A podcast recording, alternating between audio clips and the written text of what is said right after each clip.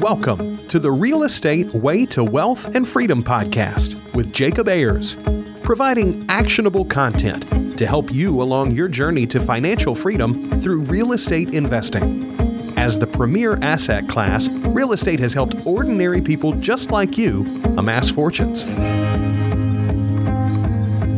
The benefits of passive income from real estate investing will allow you to live a life you want. And now, your host, entrepreneur, real estate investor, and apartment deal syndicator, Jacob Ayers.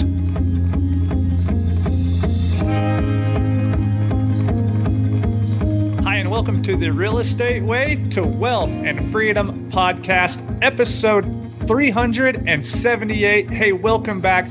I'm so glad you're here. This week's guest is Scott Krone. Scott got his start by studying architecture, having started his master's program in 1991. Scott has gone on to found Coda Management Group, where they specialize in self-storage commercial assets. That's what we're going to be talking about today is the world of self-storage. Really fun conversation we just wrapped up with Scott. So I'm excited to bring him on. Let's go ahead and jump right into it.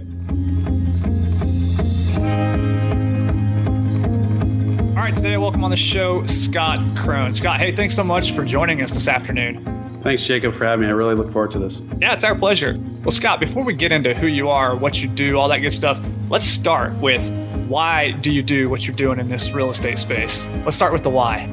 Well, I think I fell into it really. The why, I always enjoyed the creativity of development, design, and then I saw that the benefit of being the builder as well. So that's how I sort of got into this whole realm of being the developer and then doing design build. So it was really just controlling the process. That's the reason why we backed into it. I love it. Tell us who you are. I grew up in the Chicagoland area and I pursued architecture a little bit in high school. I went to a large enough high school where he had that and I could do a little bit of it. But I, um, I chose not to go into college for that because I also wanted to play college athletics. And so I thought if I went to a tech school and I didn't like it, then I'd be stuck there so I chose to go liberal arts. But then my senior year, I learned of programs where I could get back into architecture. And so I ended up pursuing a master's of architecture at Illinois Institute of Technology, which brought me back to Chicago. And I got connected with my professor who was a TA. I was his TA, I should say. Yeah. But he owned a real estate development company and I began working on multifamily immediately during my postgraduate work were you always drawn to kind of like the buildings and the actual structures of things in the real estate world from an early age?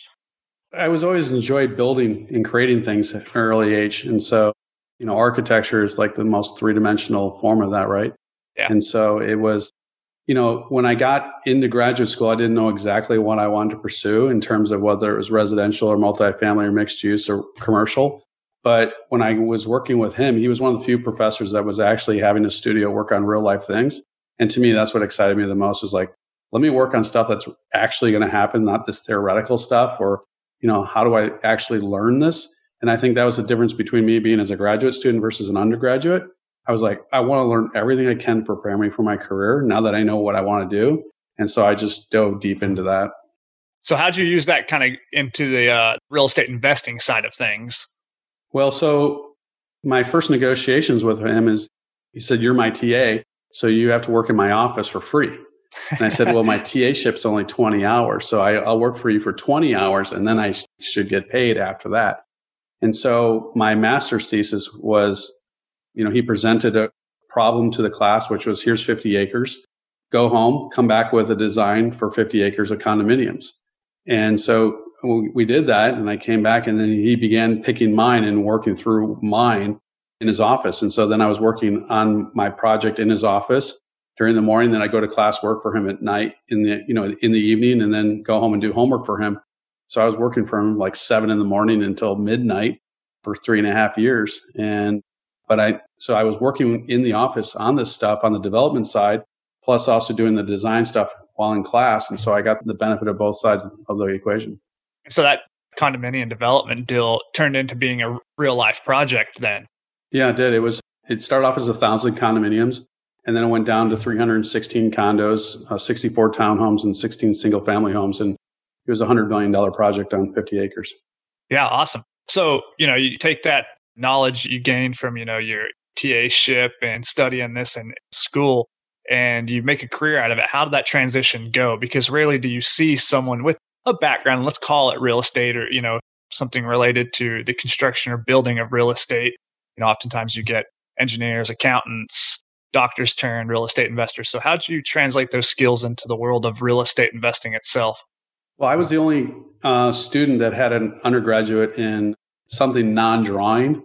So mine was in history, but I took a lot of math and econ. And so when I was in his office, I was doing all the development side. And so I was coming up with the pro forma, the financial pro forma for the hundred million dollars. So we were, you know, this is back before databases and, you know, I was using a Quattro This is really even before Excel became popular. And we were, you know, coming up with all these if then statements to track the whole financials of it. And so I was on the working on the loan docs. I was working on the condominium docs. And so I got all that experience.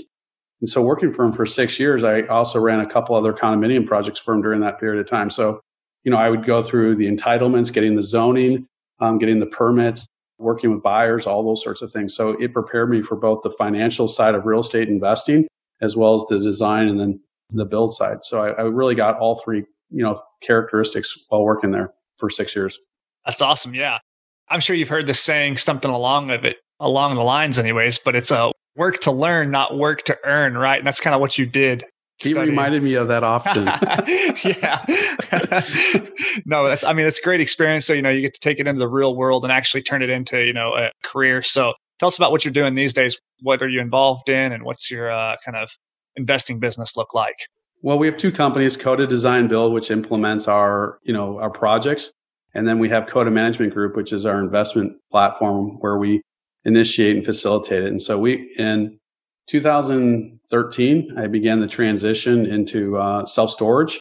And shortly thereafter, I sold off my multifamily. We were doing a lot of development prior to that in terms of mixed use, single family, condominiums, townhomes, those sorts of things. And, you know, I started with the crash, I started buying apartments.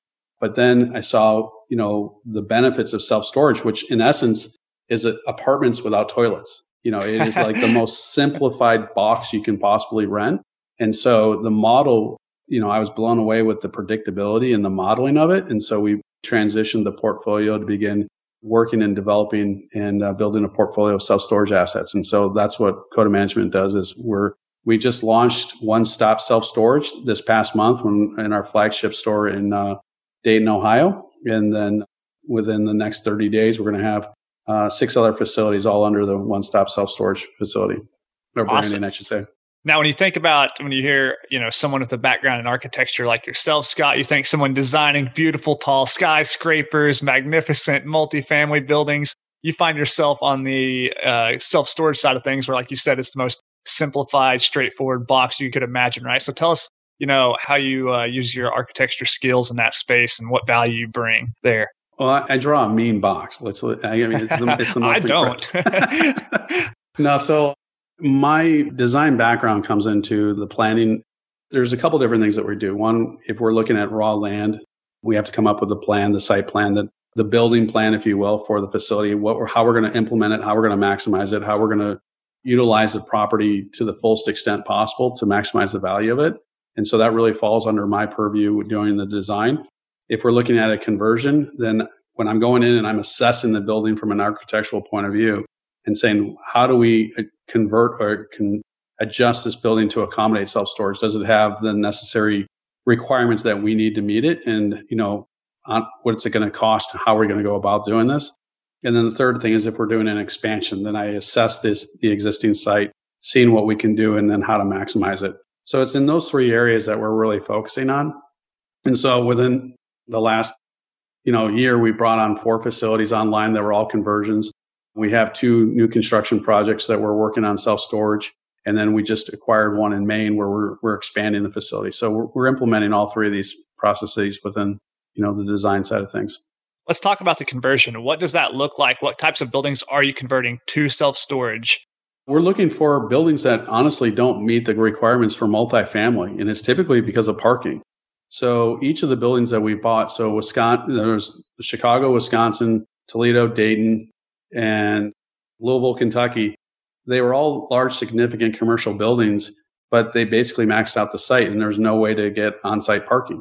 And when you're converting a building into condominiums or apartments, the biggest restriction or requirement is on-site parking. Yeah. And uh, self-storage, because our demographic use is so low on a daily basis, we only need like four parking spaces, you know, total. And so, you know, these buildings were not able to be converted into apartments. And so those are the types of buildings that we're looking for like large commercial between 80, 100,000 square feet, and then converting those into self storage. Now, I'm sure economic and demographic drivers also played into your decision and to pivot from multifamily to self storage. So, what were you seeing there that you like? What looked attractive to you? Why make the switch from multifamily to self storage? Well, when we were doing the big project or any of the projects, I don't think we had a feasibility report. It was more like an impact report. Like, how is this development going to impact the community and what sort of, you know, how's it going to impact the schools? How's it going to impact traffic? How's it going to impact the tax basis of the community? Those sorts of things. But within self storage, the main difference driver for me is that we get a feasibility report. We can know what the supply demand ratio is and then where we sit within that and determining is this a good, healthy market for us to go into or should we avoid this market? And it's whittled down to like a one, three, and five mile radius or in more rural locations, a 15 minute drive and so we can steer away from communities if they're oversaturated with our product. And so we, that's where we can isolate and identify specific areas that we want to focus in on. So you had better data in the self storage space on the supply demand side as opposed to the multifamily space, is what you're saying? Absolutely. Huge amount of difference there. And then the other side of it is, you know, that was those 400 units was $100 million in terms of value. You know, I can develop six, seven, 800 self storage lockers for you know, less than 10% of that. And so my exposure is far less. My risk levels far less, but the economic performance of it, you know, is equal to or exceeds the value of multifamily. Now, one of the things you hear about the self storage space, Scott, is the recession resistant component of it, right? So, you know, in times of, you know, uh, recession, you know, people are, you know, downsizing, looking for a place to move their stuff. In great times, people are collecting more stuff, right? So, can you talk to that aspect of the benefit of self storage? That was one of the things I began really studying when we were progressing and moving into this. And especially in light of, you know, people's concerns about the COVID with the pandemic, how is this going to impact self storage? And as I went back and looked at it, I saw that, you know, during the last four major recessions and so, you know, some of them may have been, you know, pandemic was it really a recession because it, we only were one quarter in, so it didn't really fit the definition. Mm-hmm. But in each of those things, in each of those major recessions, there was like a slight downturn, and then rebounded up two or three percent. That's where I came up with the term that I began using for our investors was recessionary resistant versus, I mean, a lot of people prior to that were saying recessionary proof. I don't think anything is 100% proof. Yeah. But I like the term resistant because of the fact that how well it performed in recessionary markets. And the thing is that, you know, people resist change. They don't like change. And self storage offers people a fairly easy way to address change without having to, you know, depart with stuff that they don't want necessarily prepared to get rid of. Yeah, sure. I guess another component of that, correct me if I'm wrong, but with self storage, it seems to be a lot more passive than multifamily. You don't have the toilets, like you mentioned, you don't have the tenants, you don't have the trash, you just have a still box concrete floor, right? Yeah, I mean, it's if we compare the operational expenses in multifamily, it's about 55% ratio, 50 to 55%. percent mm hmm with us, you know, we're anywhere from 25 to 35%. So that's that big factor and the difference between the cost basis and the management that you were describing there. And so, you know, when we look at their cost ratios, like the one we bought in Maine, we feel that we can go in there and improve the performance and increase the value of it just by improving the cost. And so we can, those costs were quite high and we felt that we could get those whittled down to about 25% of our over, overall gross income on it. Yeah, sure.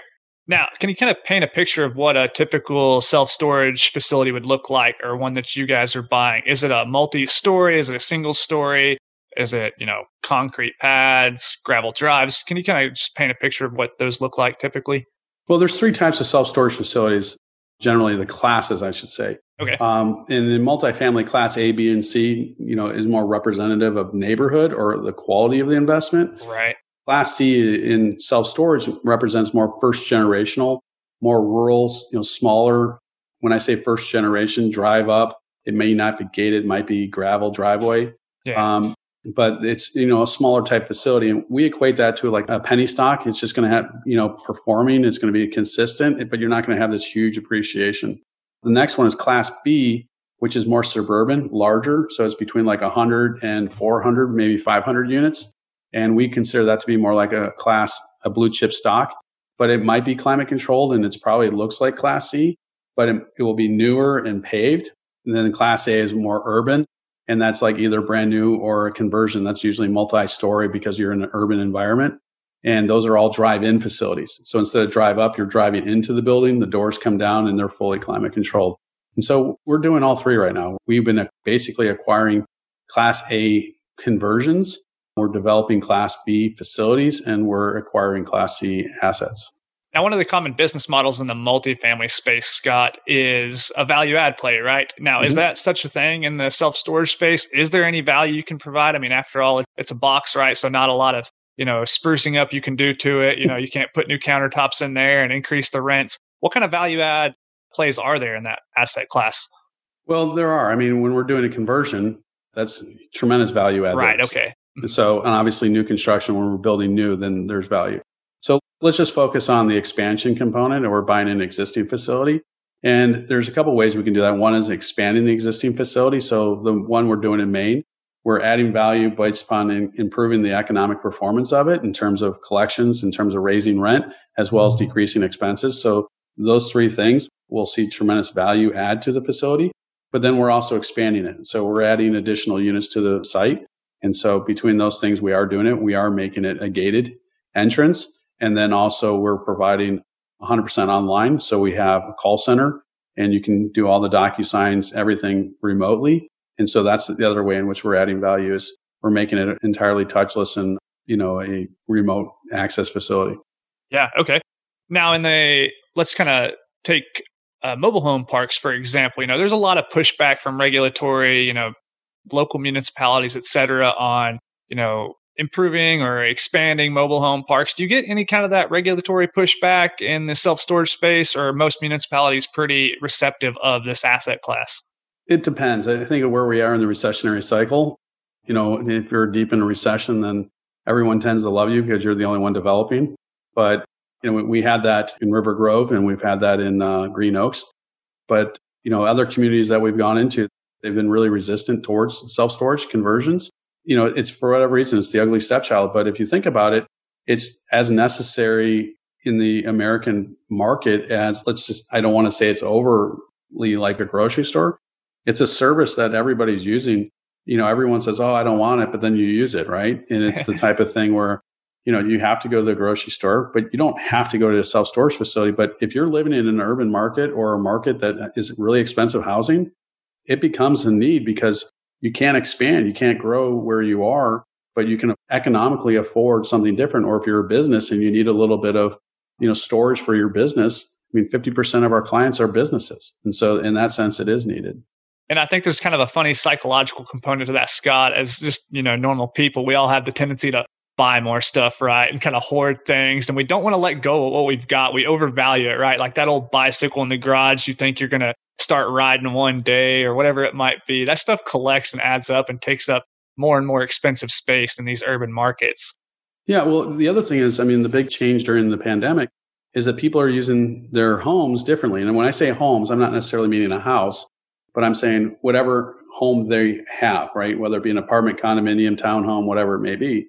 So we're seeing, you know, working out of your home. We're seeing educating yeah. out of your home. You're seeing exercising out of your home. So people need more space and they have to do something with their existing stuff. And so it's easier to, if you're transitioning or you have to, you know, cycle things in and out. That's where we're seeing why the growth and why during the pandemic self storage continued to increase during the pandemic. Yeah, sure. Now, I think multifamily, you know, maybe even single family is very understandable concept for people to go out and even invest on their own, right? You can go out and buy a house or buy a duplex or buy a small multi or partner up and, you know, buy a larger multifamily. But the self storage space seems to be so niche from kind of your layman person that it might seem hard to kind of break into. Now, what avenues would your kind of average person out there have to investing in self storage? Well, I think if you're going to compare it to someone, you know, buying a small apartment building, like a fourplex or, you know, sixplex or whatever it might be, that would typically be like a C type facility. because you can buy them for, I mean, the one we bought in Maine, we bought for under $500,000. You know, it's not a huge facility, but we're going to be adding on to it to make it much bigger. And so that's the difference there. So you can buy an existing facility, improve the performance and still comparatively cost compared to multifamily or even less and get more units. But if, you know, people want to be an investor similarly to, you know, if I'm joining an investment group for an apartment building, then that would either be a B or an A type facility where they're coming in and partnering in, but they're more of a, a silent partner type in relationship type, type thing. Yeah. Okay. Now, do you have any kind of rules of thumb that you use when analyzing a deal, Scott? Any kind of metrics, any like price per unit or any kind of like rents you like to see? Can you walk through any kind of like just overall general rule of thumb numbers there?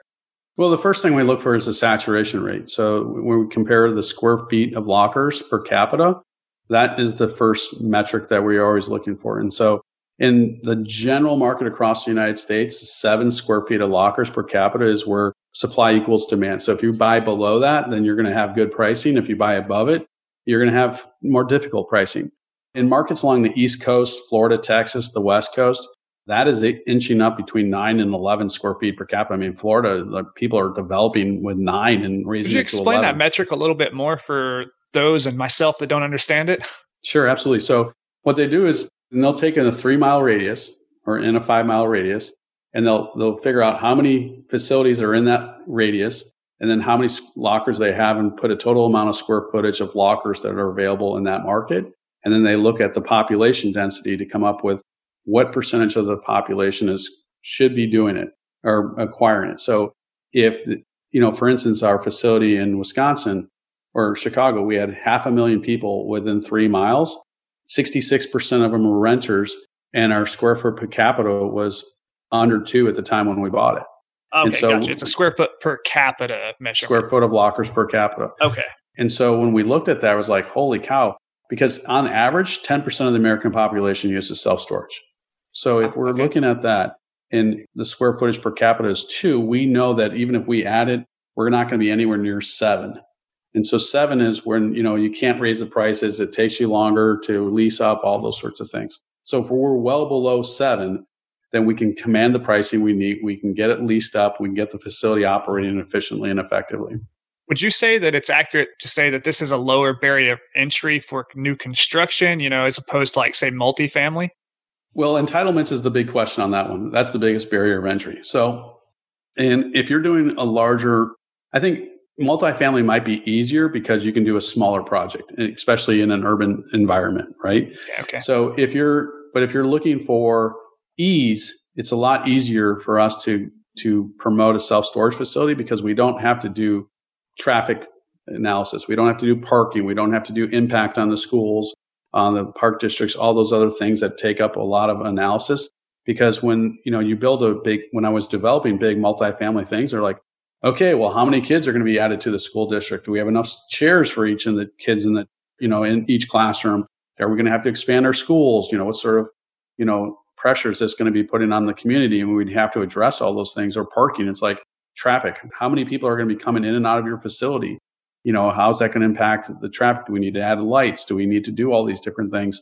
And for us it's like well we have typically four customers a day. Yeah just coming by to add more stuff to their unit right or to take stuff right you know it's just in or out and so we don't have to do a lot of those things so in each of the entitlement PUD type submissions that I've ever had to do, the packets are a lot less involved than multifamily, but the challenge is finding an area where it will be acceptable. And so each of the things that we've done is if we looked at Wisconsin, Toledo, Dayton, and Louisville, they all were entitled for self storage. Now we ran into opposition in each in Wisconsin, Toledo, and Dayton. Wisconsin, because they changed the definition from storage because the building was originally storage and we were converting it into self storage. So they gave us a certificate of occupancy immediately. But then they came back and said, well, we've changed the definition. So now you have to get it re entitled. So when I say we had opposition, it was because they changed the definition. We had to go through the process. It was rather easy process for us to do because we said, Hey, look, the building's already been storage. We're converted into self storage. When we went in Toledo and Dayton, they both resisted us, even though we were entitled. You know, we had the zoning, and we said, all we're doing is converting the building into this. In both those communities, we faced some significant opposition in terms of what we were doing. And Dayton was empty for 40 years. It was completely vacant. And we're like, we're turning the lights back on. How is this a bad thing?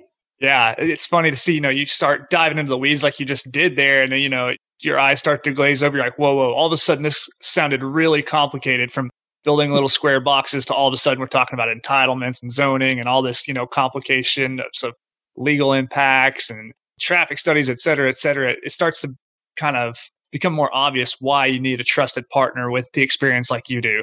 Well, whether it's someone like ourselves or an architect, a local architect that can go through the entitlement process. I mean, that's what we hired in Maine because, you know, obviously I'm not going to fly out for a one hour meeting. And so we hired someone locally to represent us, but obviously I could review what they put together and tweak it the way we wanted and make sure that it was good. And then they could represent us. So, you know, we do partner as well, you know, but at least we had the knowledge or, you know, the understanding of what was expected or how it to go through the process. But more importantly is like how to deal with oppositions, you know, how to deal with challenges that come up. Like for instance, in Maine, they're like, well, you're over 440 linear feet from a fire hydrant. So you're making changes. So you have to add a fire hydrant. We're like, you know, that's not a small price figure, you know, yeah. that's a significant difference. And so, you know, we began working with them, like, what are some options that we could do and why we were falling under this class of the you know, the National Fire Prevention Code and all those sorts of things. And our guy there was on top of it, but we also, you know, commenting and giving him ideas and how we can address this and those sorts of things. Now, Scott, you probably have a bit more affinity for the nuts and bolts, for the physical structures themselves, for the entitlement process than your average person.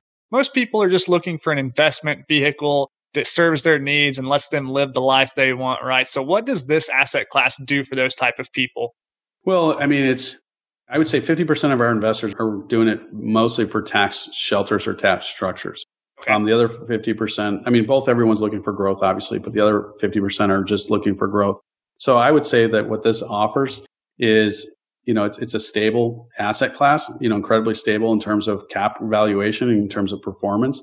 But on top of that, I mean, with our cost segregations and different things that we've been able to accomplish here, we've been able to create some great tax shelters for our investors. You know, obviously, you know, it was funny during the elections and the debates, and you know, there were people, you know, were ripping on Trump for not paying taxes. My kid's like, I can't believe he's not paying taxes. I'm like, we're doing the exact same thing.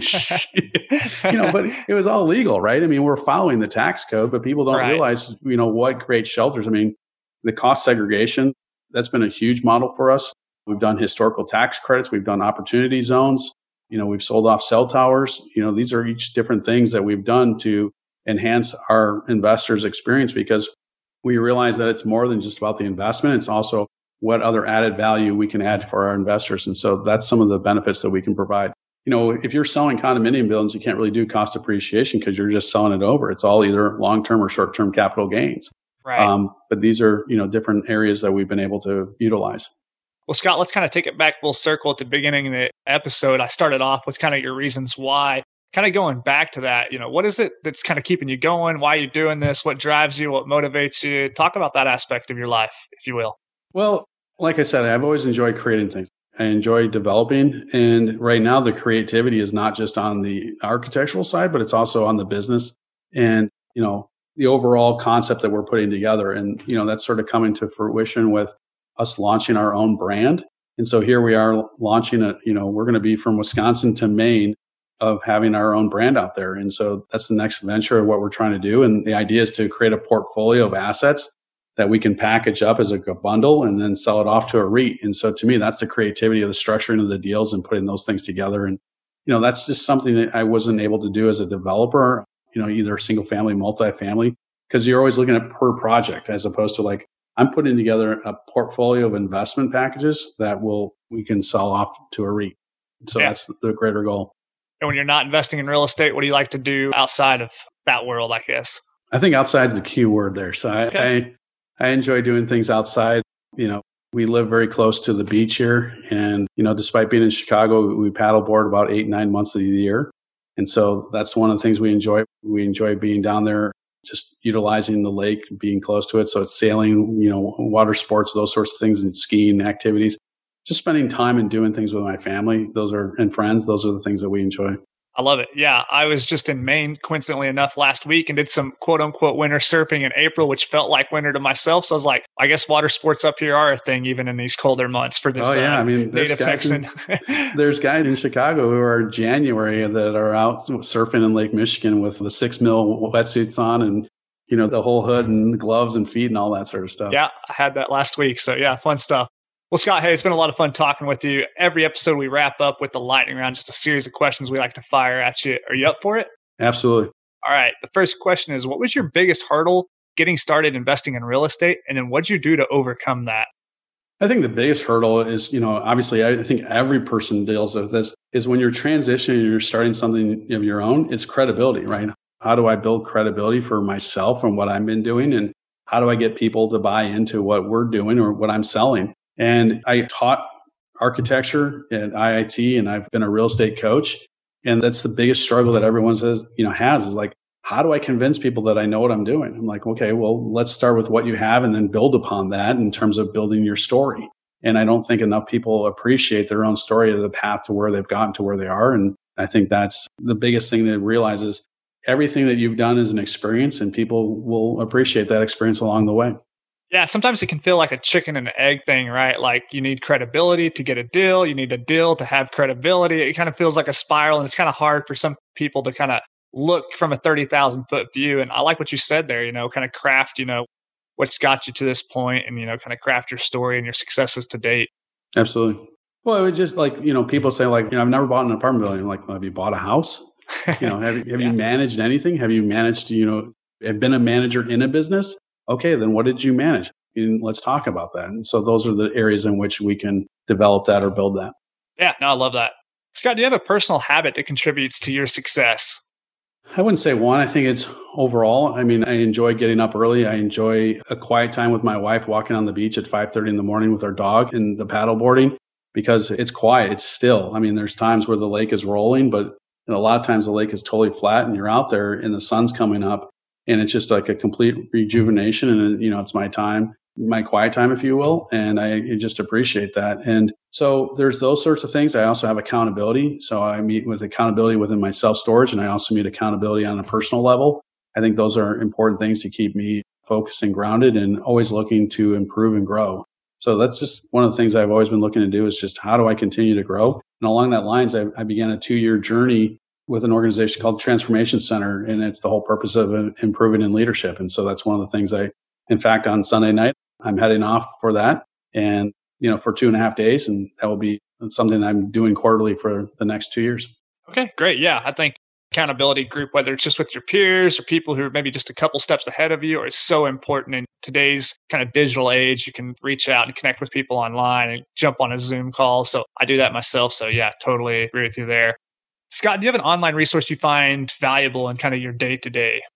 Well, I get daily reminders in terms of either my mentor sends a weekly motivational Monday type video. That's one thing that I do online that I get from him that, you know, I've known him for seven years, but it's still good to get these refreshers in my head and those sorts of things.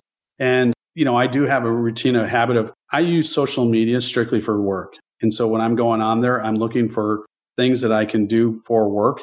The only social media that I have specifically is just my household and a very small community that's Instagram. And it's just a way for me to, you know, see what the kids are up to and interacting with them and just follow my relatives. But everything, all my other social media is strictly work. So those are the things that I'm doing on an online basis. When I go on there, it's not for me to be tracking different things for how do I utilize it as a work tool. Yeah, no, it's uh, it's a tough thing to do, right? Because it's, it's such a trap. You get on social media and you think you're going to get on there and be productive, and next thing you know, you've been scrolling for 20 minutes and have no recollection of time. So, absolutely, Scott, what book would you recommend to the listeners and why? Well, a big concept that we utilize in our office is The Road Back to You by Ian Morgan Cron, which is C R O H N. So no relationship to myself. so I get no residuals off this. I'm making no money off this plug, okay. uh, no shakedowns. But it's about the Enneagram, and the Enneagram is understanding different personality types. And these fourth century monks came up with this concept, and it's amazingly accurate. It's I can't believe that you know many centuries later, it's it's still as accurate as when they created it. And it breaks people down into nine different categories, and it describes either when we're healthy or unhealthy and how we relate to one another and whether that be verbally or emotionally and those sorts of things. And so once I got to understand who I was, then I could begin understanding like my family because my wife did it. She's the one who introduced me to it. And then we did had everybody in the office sort of take the test or go through it so we can identify what they are so we can have more healthy conversations or not react to how when someone says something to you. But then we've also began trying to understand our customers and our clients and how they would react. But it's helped us improve our interaction with them that we can solve problems for them better. It's awesome. That book one more time was called The Road Back to You. The Road Back, the road back to, to, you. you. Okay, awesome. We'll link that book in the show notes if our audience members want to check that out. Scott, last question in the lightning round. If you were to go back and give advice to your 25 year old self to get started investing in real estate, what would you tell yourself? Be patient. you know, I started my company at 28 and I'm like, man, I don't know what I didn't know at that point in time, but you know, it's maybe I was good, maybe it was bad that I started so young. But you know, I thought I knew everything at 28, and you know how wrong I was. So be patient and you know enjoy the process. I love it. Scott, if people want to learn more, reach out, maybe learn about the world of self storage investing or opportunities that you guys might have. Where's the best place for them to connect with you, learn more about all this stuff? Well, thank you for asking that.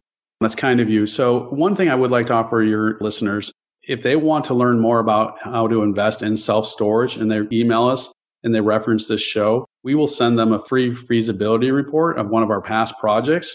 But these reports are like 180 pages and they just don't talk about the property. They talk about the market in general, not only a local level, but a national level and how to understand it. And they're, they're great resources just to learn more about it. So Fantastic. if they want to reach out, they can reach us at info at CODA, C O D A M G as in management group dot com. That's info at CODA mg.com. And if they want to have a call, then we can certainly have a call to talk about, you know, if they, they come across a building and they think it might be good. You know, this industry is way too small. We're not going to steal anything, but if they want us to sign a non-circumvent, non-disclosure, we'll certainly be happy to do that. But we can, we'll put together a free analysis for them in terms of like what the saturation level is. Is it good? Is it worthwhile to go forward with this? And then they can begin researching it more. Awesome. Thanks so much. That's info at codamg.com. Send an email there, reference the show, and you'll get that 100 plus page report. Uh, that feasibility report goes into the details of a typical self storage deal. Scott, thanks so much for that. As we're wrapping up here, is there any parting piece of advice that you'd like to leave with the audience members? Maybe something I should have asked you that I didn't? Well, I think you know, when people are beginning to get into it, they always say, I want to do something. And it's usually that to me signals fear or lack of confidence. And, you know, to me, the biggest mindset is don't tell me what you want to do. Tell me what you are doing. So if I meet you, don't tell me, I want to get into what you're doing. Like you can say a lot differently and just term, you know, I'm in or I'm looking to get further into self storage. I enjoy this asset class. How do I get more involved? You know, those would be the, to me, it's a mindset difference. It's like either I'm hoping to do something or I'm actively doing it. And if you're actively doing it, that's a great space to be in. Scott, thanks so much for coming on the show. It's been an awesome conversation. Look forward to having you back on sometime in the near future. That'd be great. Thanks, Jacob. Thanks so much. Take care. All right, that wraps up this week's episode with our guest, Scott Krone. Hey, what an awesome conversation that was. I hope you got so much value from it. Well, if you want to learn more about what Scott and his team are doing in the world of self storage, you can find their website at codamg.com com. That's C O D A M G.com. And for that free investing guide, you can email info at codamg.com. Well, hey, we've got some really exciting stuff on the horizon. Next week, I'm going to go into a deep dive of a small apartment deal I just am almost finished up with. It's an eight unit deal. I'm going to go into all the details on that. Really exciting. As always, we're always looking to connect with new folks just like yourself. I love talking about real estate. So if you have something you want to reach out and discuss, I'd love to hear from you. You can find me at www.jacobayers.com. Well, hey, until next week, engineer the lifestyle you want. You've been listening to the Real Estate Way to Wealth and Freedom podcast, providing you actionable content to build your real estate empire. Nothing on this show should be considered specific, personal, or professional advice. Please consult an appropriate tax, legal, real estate, financial, or business professional for personal advice. The opinions of guests are their own. information is not guaranteed. All investment strategies have a potential for profit or loss. The host is operating on behalf of the Real Estate Way to Wealth and Freedom LLC exclusively.